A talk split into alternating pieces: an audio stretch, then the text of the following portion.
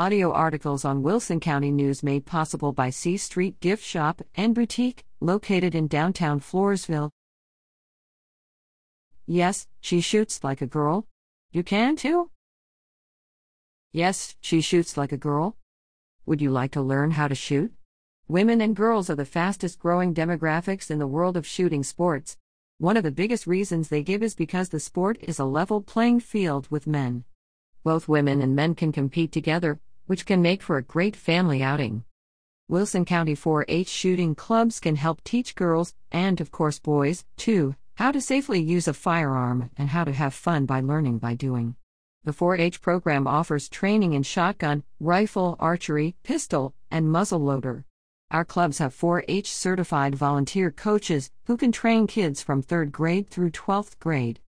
Girls and boys in the 4 H shooting program enjoy being able to compete in events like local and out of county fun shoots in shotgun and rifle. The shotgun members also compete in events for the San Antonio Rodeo Junior Shootout and the Houston Rodeo Young Guns. These are both large events that award scholarship money to the top winners. There is also an opportunity to make the Texas 4 H state team and represent the state at the 4 H Nationals in Nebraska. There are many great opportunities and life skills that kids in 4 H shooting sports can learn in this fun project.